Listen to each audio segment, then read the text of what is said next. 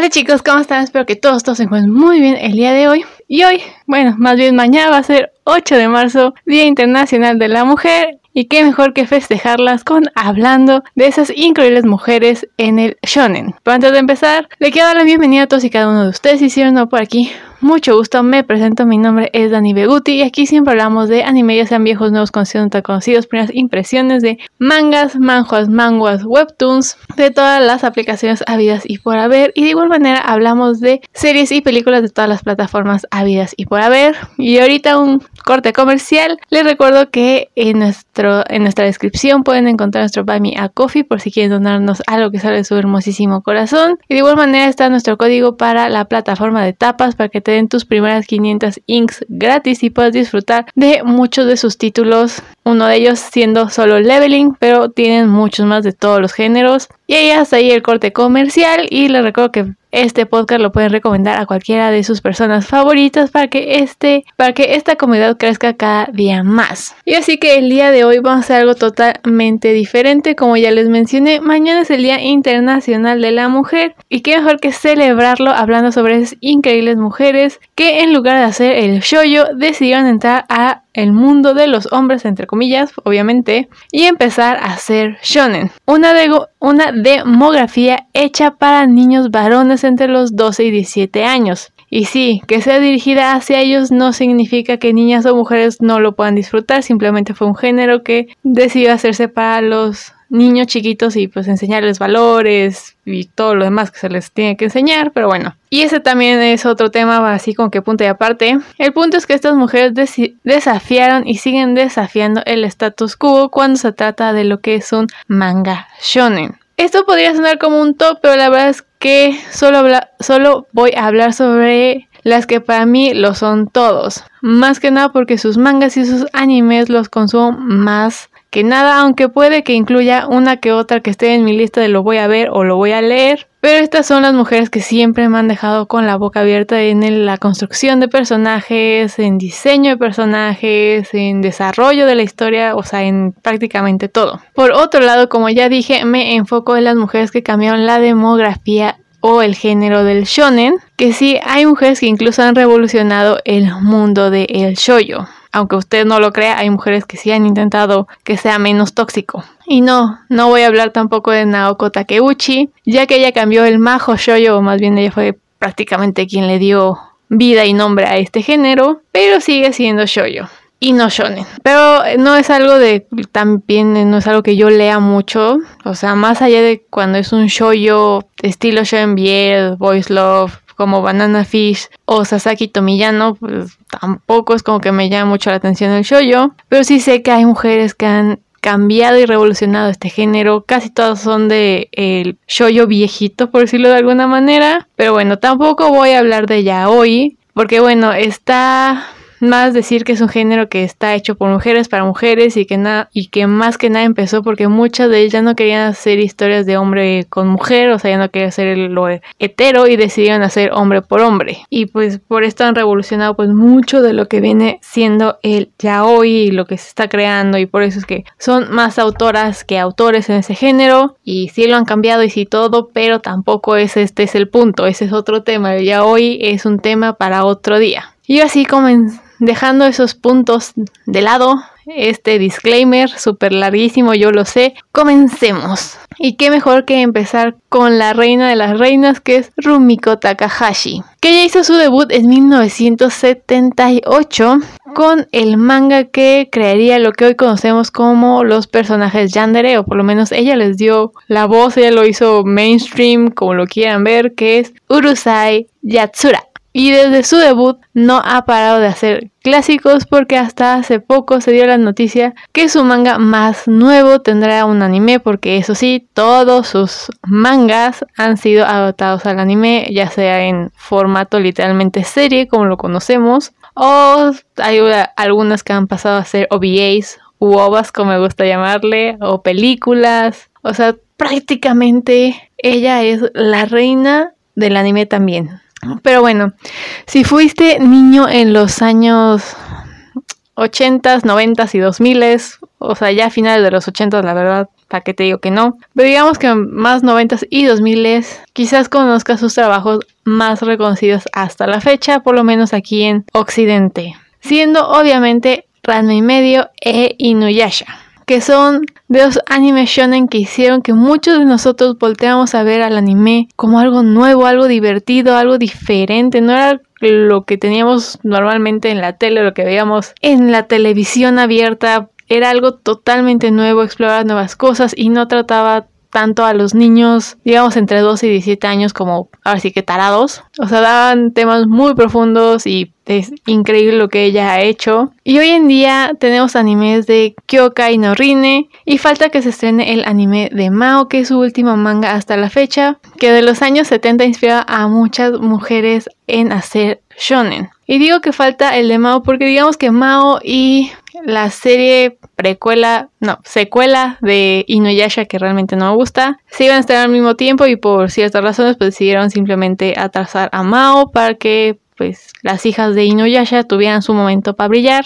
No me gusta y sí a veces siento que los personajes de Rumiko se repiten mucho. O sea, hay muchos de Rina que podía decir, ay, se parecen a Inuyasha, se parecen a Ranma y medio, pero pues bueno, después de tanto tiempo, pues suele pasar. Pero bueno, en julio del 2018, Takahashi fue incluida en el Salón de la Fama de Will Eisner por su valioso aporte a la industria del cómic y su impacto cultural. Y en el 2019 obtuvo el Gran Premio del Festival Internacional de Angulema.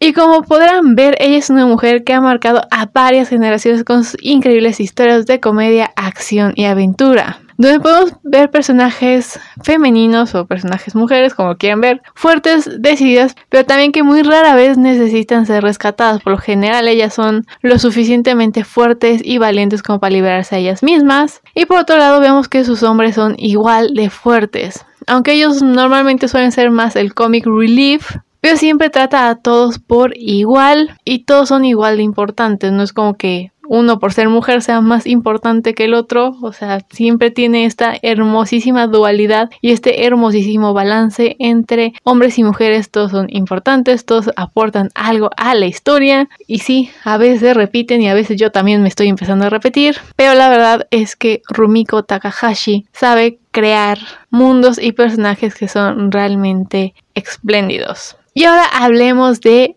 Hiromu Arakawa, quien en, en julio del año 2001 publicó el primer capítulo de Full Metal Alchemist en la Monthly Shonen Gangan, que obviamente este fue su debut. Y vaya que supo hacer un debut a lo grande. Se han hecho tesis universitarias, o sea, tesis, obviamente, acerca de Full Metal Alchemist. ¿Qué más pueden pensar de esto, ¿no? Pero bueno, la serie consta de 108 capítulos, el último se publicó en julio del 2010 y se recopila en 27 volúmenes. Cuando el estudio Bones adaptó el manga por primera vez a la pantalla, Arakawa los asesoró en el desarrollo inicial, sin embargo no se involucró, no se involucró en la construcción del guion, por lo que la primera adaptación al anime tuvo un anime, tuvo un anime Perdónenme ustedes, tuvo un final diferente al del manga. Más que nada porque el manga seguía su curso y no tenía así que planeado cómo iba a terminar su manga en ese entonces, por lo cual pues pasó lo que pasó en la serie que vimos todos, pues ni modo. Aún así, con todo y ese final podemos decir que se volvió en un clásico instantáneo, un shonen como ningún otro de esa época. La serie ganó el premio 49, ganó el 49 premio de Shokakukan manga en la categoría del shonen en el 2004. Con la segunda adaptación de la serie, o sea, cuando empezó Full Metal Alchemist Brotherhood y este se acercaba al final, pues Arakawa les mostró al director Yasuhiro Irie sus planes para el final del manga, haciendo que ambos coincidieran y terminaran en fechas cercanas. Quizás si no eres fan del anime en general y quieres empezar y siempre tienes un amigo, porque siempre va a haber el amigo que le gusta el anime, te va a decir, ve Full Metal Alchemist Brotherhood, o sea, siempre va a ser el más recomendado. Uno Kota te dirá que Death Note, pero por lo general las personas te van a recomendar que veas Full Metal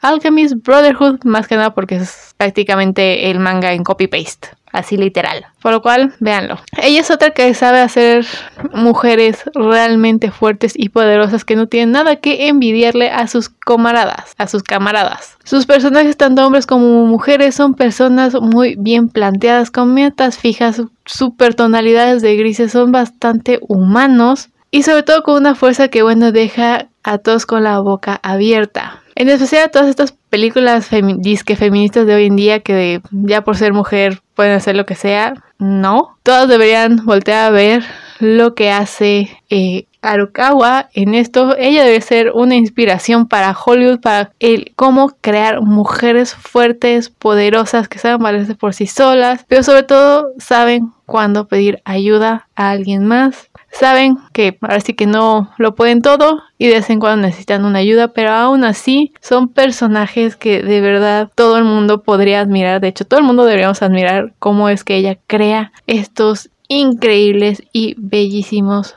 personajes. Pero bueno, ahora hablemos de Katsura Hoshino, que ella realizó su debut a la edad de 21 años con un one shot titulado Continue, que se publicó en la Weekly Shonen Jump. Después hizo otro one shot que se titula que, que se tituló más bien Son, publicado en Akamaru Jump en el 2003 pero su mayor logro o el manga más reconocido que tiene hasta la fecha, hasta el día de hoy, es uno de mis favoritos, tanto el manga como el anime, que es 3D Grey Man que sigue hasta el día de hoy, se publica trimestralmente porque pues ella ha tenido problemas de salud y todo esto, entonces pues se decidió que mejor se trimestralmente. Además es su único manga que ha tenido una adaptación al anime, aunque está también inconcluso. Aún así es una historia que te atrapa y te cautiva que te atrapa y cautiva a todo el mundo porque le da un nuevo significado a la palabra exorcista. Ella sabe cómo construir un mundo mágico, bueno, mágico entre comillas, porque pues es más este, fantasía oscura, pero bueno. Y si quieren saber sobre la fantasía y por qué nos gusta, les recomiendo que vayan al podcast de My Impression of. intenté dejarles el link abajito en la descripción, que es muy bueno para saber por qué a todos nos gusta la fantasía y por qué la fantasía, la fantasía sigue hasta el día de hoy. Pero bueno, ella sabe cómo crear este mundo mágico, fantasioso, como pocas veces se ha visto. De igual manera sabe crear sabe cómo crear un sentido de misterio y de urgencia porque eh, pues sus exorcistas no es como que tengan la vida comprada todos pueden ser pues fácilmente desechables por X o por Y razón por lo cual no sabe si van a sobrevivir no van a sobrevivir o qué va a pasar sus personajes también son súper bien planteados y súper bien desarrollados, muy humanos, igual con muchas tonalidades de grises, aunque eh, digamos que un punto bajo es que se centra demasiado en Alan Walker, que bueno, es, el personaje principal, me queda sumamente claro que si si hay alguien que va a tener mayor desarrollo, debe ser el personaje principal. Pero siento que aún así hay muchos personajes secundarios que también podrían ser un poco principales que no tienen el mismo desarrollo o el mismo trato que Allen. Pero pues aún así, de una u otra manera, siempre logra hacer que todos sus personajes se sientan reales, que te cautiven, que te encariñes con ellos. No sabes si van a sobrevivir o no, si un día van a dejar de aparecer en la novela por X o Y razón. Pero la verdad es que a lo largo de los años siempre he querido ver cómo termina este mundo, cómo termina la aventura de Allen Walker, si podremos verlo en anime, que me encantaría que también adaptaran todo el manga al anime, ya sea un nuevo estudio o el mismo estudio o simplemente la continuación de donde se quedó hace unos años atrás, la verdad es que no me importa, simplemente me gustaría que todo el mundo viera lo increíble que es esta mujer en, cuestión de hacer estos hermosísimos personajes, además de que su diseño de personajes también es bellísimo. Pero bueno, pasemos a la otra mujer superpoderosa que es Yana Toboso, que ella realizó su debut en el año 2006 con el manga de Ross Blasters, que eh, contó con seis capítulos y fue publicado por Squire Enix. Pero igual en el 2006 publicó su obra maestra, su obra más famosa hasta la fecha y posiblemente seguirá porque no ha hecho otro manga fuera de este, pero bueno, digo porque solo tiene estos dos y aún así todos la conocemos gracias a Kuro Shitsuji, que, sigue, que se sigue publicando en la revista Monthly G Fantasy de Squire Enix, que en español la encuentras en Panini. Panini es la que está trayendo esta increíble historia. Que como sabemos tiene varios animes, tres temporadas, una sacada de la manga, Te veo a ti, temporada 2. Tiene varias OVAs, OVAs y películas junto a películas live actions, obras de teatro y otras cosas más que salen de esta increíble franquicia. Prácticamente ella ya solo vive de esto, lo puedo asegurar. Es otra que, al igual que Katsura, quiero ver cómo termina la travesía de Ciel y Sebastian, al igual que todos sus camaradas. Ella siempre me ha cautivado por los giros que puede llegar a crear en sus personajes. ¿O cómo es que te hace pensar que un personaje es algo para de repente decirte eh, Nanai? Para nada, incluso con el personaje de Elizabeth, mm, la prometida de Ciel, que durante tres temporadas solo vimos que era una mocosa babosa que se encimaba, que posiblemente todos la tachamos de que era la típica damisela en peligro que siempre necesitaba ser rescatada, pero oh my goodness, en el manga ya nos mostró que Elizabeth es súper mega fuerte, que es una luchadora, que sabe de armas y que realmente no necesita a nadie para defenderse, que ella los tiene bien puestos, sea la edad que tenga, porque creo que es en menor edad, pero de todas formas tiene todo muy bien puesto, sabe cómo pelear, casi casi asesinar, o sea, ella sabe defenderse y ese giro argumental fue realmente magnífico porque la verdad es que yo creía que pues solo creaba personajes y o más bien que el personaje femenino de Elizabeth iba a ser típico película Disney donde tenía que ser rescatada por el valiente caballero, en este caso, en este caso sería Ciel, pero ahora sí que me dejó con la boca callada cuando vi esos episodios, ese arco argumental. Y wow, les contaría un poquito más, pero la verdad es que es un spoiler, un spoiler muy grande, en especial si solo has visto el anime, pues que ya te haya dicho que Elizabeth puede defenderse, pues mmm, a lo mejor ya te dan más ganas de leerte el manga, ¿verdad? Una vez más, Panini lo trae en español. Pero bueno, es otro que me encantaría que lo adaptaran al anime, que siguieran la franquicia, que siguieran con más temporadas y más temporadas o más películas. No me importa, pero que mínimo nos mostraran estos increíbles arcos que se están creando, por lo menos hoy en día. Y ahora tenemos un dúo que es Adachi, Adachitoka, que como ya dije es un dúo de mangakas conformado por Adachi y Toka, Tokashiki en el 2010 empezaron a publicar su obra más conocida, Noragami. Su primera publicación se realizó el 6 de diciembre de 2010 eh, por la revista Besatsu Shonen Magazine y hasta el momento lleva más de 24 volúmenes de manga publicado y continúa hasta el día de hoy. Sale uno cada mes y este también lo pueden encontrar en Panini, que se me olvidó decirles que todo lo de Rumiko lo trae Panini. Eh, Full Metal Alchemist obviamente también lo trae Panini. Kuroshi Hit lo trae Panini. Eh, creo que D. Greyman también lo trae Panini o Kamite, uno de los dos. Porque sí está, estoy que seguro que sí está en español. Pero bueno, Noragami está con Panini. Por si les interesa mucho conseguir estos mangas creados por mujeres, ya saben dónde están, dónde conseguirlos, ya saben cuándo salen una vez al mes, pero bueno. En mayo del 2017 tomaron un hiatus indefinido debido a que una de las autoras pues estaba teniendo complicaciones de salud que pues en, el mundo del manga la verdad es que no es muy raro escuchar hiatus o hiatus, realmente no sé cómo se pronuncia esa palabra, por problemas de salud.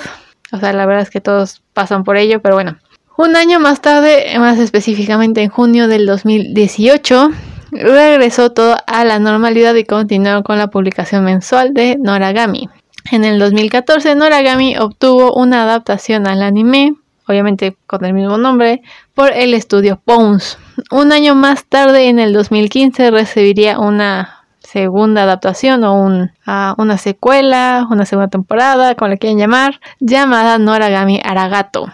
Igualmente realizada por Studio Bones, que se puede decir que esta chica, más allá de la historia, es la verdad es que su historia es realmente fascinante y se meten en un tema bastante interesante. No es como que haya muchos de este estilo. De hecho, lo único que me dice, me podría imaginar que se parece es al libro de American Gods de Neil Gaiman. Porque más o menos hablan de lo mismo de maneras muy, muy diferentes. O sea, nada que ver, simplemente eh, toman eh, a los dioses más que nada Noragamis a los dioses obviamente de Oriente, de Japón, donde vamos a conocer a Yato, que es un dios que no quiere ser olvidado y hacer lo que sea, literalmente lo que sea, para que no se olvide y siga pues viviendo de alguna manera, tenga seguidores, ya que vemos que hay dioses que son amados y venerados hasta el día de hoy, pues ellos tienen palacios y ayudantes y, y de todo, en cambio pues Yato no tiene, pues ahora sí que ni, ni dónde dormir el pobre. Entonces ellos van creando esta mitología de cierta manera de qué pasa con este dios, cómo va creando, cómo se va haciendo para que la gente no lo olvide, en especial pues la protagonista, que la tiene que ayudar para otras cosas, pero al mismo tiempo como que se están enamorando. O sea, es una comedia súper ligera, súper buena, con unos toques de damas impresionantes y con unas peleas todavía mejor. O sea, también vamos a ver mucha, mucha acción como buen anime manga shonen, por lo cual tiene un poco de todo, pero el cómo van construyendo esta idea de los dioses realmente lo que más, más logró cautivarme y por eso sigo hasta el día de hoy leyendo su increíble historia. Y ahora continuemos con Kazue Kato. Comenzó su carrera en 1999 ganando el premio Tenkaichi con, la, con el manga de Maho to Usai to Oira. Un año más tarde, en los años 2000, en las páginas de la revista Akamuro Jump de Shueisha publicó un one shot llamado Boku to, Boku to Usagi. Gracias a este le fue otorgado el premio Tezuka cuando contaba con apenas 19 años. Un premio otorgado por la revista Weekly Shonen Jump que suele ser otorgado a jóvenes autores de novelas. Kato se trasladaría a la editorial Kodansha, pero su obra más conocida hasta el día de hoy es nada más y nada menos que Ao no Exorcisto o Blue Exorcist. Esta fue publicada en la Gekkan Shonen Sirius y en el y el 14 de abril de 2009 comenzó su serialización en la revista Jump Square. En una entrevista, Kato aseguró que se inspiró en la película del 2005 de los Brothers Dream para realizar esta serie. Buscando acercarse a un público adolescente, le dio, pues ahora sí que varias vueltas a la historia. Lo terminó simplificando y estructurando un enfrentamiento entre, entre exorcistas y demonios, que tristemente no ha seguido con un nuevo anime, que la verdad es que también debería volver a las pantallas chicas grandes y medianas. Su estructura es muy buena, sus personajes en el manga son muy buenos, aunque muchas veces yo y a lo mejor muchos digan que Rin es un personaje, pues el típico chico shonen que actúa y después piensa. Impulsivo, ya saben, shonen. Pero aún así es un manga súper interesante en la construcción del mundo. Es super mega wow. La verdad es que es uno de los mejores que hay, uno de los que he visto que está mejor construido, mejor pensado, a lo mejor porque tuvo que hacer así que todo un proceso como para dar sí que tener la historia y de esa historia cómo simplificarla a, a, los adolescentes entre 12 y 17 años, pero que al mismo tiempo fuera divertida, fuera entretenida y no fuera como que muy pesada, pues obviamente eso le ayudó a que pues todo estuviera mejor pensado y su construcción de mundo fuera bueno, que todo se conectara, que todos sus personajes fueran grises y todos tuvieran una razón de ser, que muchas veces eso no se pasó al anime por X o Y razones muy ajenas a lo que ella estaba haciendo, pero sí la verdad es que la verdad se puede decir que es uno de los mejores mundos, o por lo menos para mí es uno de los mejores construidos. Y así podríamos seguir un ratote más, pero no quiero hacer esto demasiado largo, por lo que de momento solo les diré de algunas autoras que quiero leer. De algunas sí ya vi sus obras o sus mangas y me quedé con ganas de ver más, pero aún así necesito leerlas sí o sí. Y otras son que quiero ver el anime y después leer el manga o viceversa. Ahora sí que el orden de las cosas no, no altera la experiencia ni altera el producto. Y una de las que más me sorprendió fue la historia de Jinsei, Jinsei Kataoka, quien realizó el guion para ciertos mangas de Eureka 7 porque pues realmente Eureka Seven empezó siendo un anime original y después eh, se hicieron varios mangas, ella estuvo en el guion de uno de estos, pero su trabajo más conocido hasta la fecha es su manga de Dead Man Wonderland, que para mí fue uno de los mejores de 2011, que después de verlo la verdad es que sí me quedé con ganas de ver muchísimo más y estuve leyendo la historia, pero por razones de la vida me perdí y medio lo dejé y la verdad es que ya ni me acuerdo ni en dónde me quedé, pero la verdad es que ahora que tengo un poquito más tiempo libre, posiblemente lo retome, o sea, no, posiblemente no, sin lugar a dudas voy a retomar esta historia porque la verdad es que se me hacía muy interesante todo lo que estaba planteando. Y es otro que me hubiese gustado que tuviese una segunda temporada de, anime porque la verdad es que supo cómo crear un mundo increíble. Si eres ahora sí que adicto a la sangre o sea te gustan los animes sangrientos tan un poquito eh, si te gustó Squid Game posiblemente Deathman Wonderland te la vas a amar o sea sí o sí o sea es increíble esta historia y adictiva. Por otro lado tenemos a Jun Mochizuki, conocida principalmente por ser la autora de Pandora Hearts, publicado desde el 2006 hasta el 2015, que también lo tiene Panini. Ah, y Deadman, Deadman Wonderland también lo trae Panini, creo. Estoy casi segura que sí. Sí, lo trae Panini. Pero bueno, Pandora Hearts también lo trae Panini, por si también quiere leer este manga, que también tiene que también fue uno de mis animes favoritos en esa época y me hubiese gustado que pues se publicara todo, o sea, realmente se publicara toda la obra.